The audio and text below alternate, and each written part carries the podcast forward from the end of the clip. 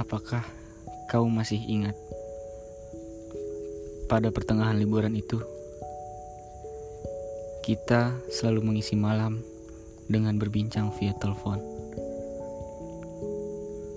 Hanya itu yang bisa kita lakukan. Karena memang kita tinggal di kota yang berbeda. Namun waktu itu aku benar-benar tidak memikirkan jarak sebab aku mulai mencintaimu.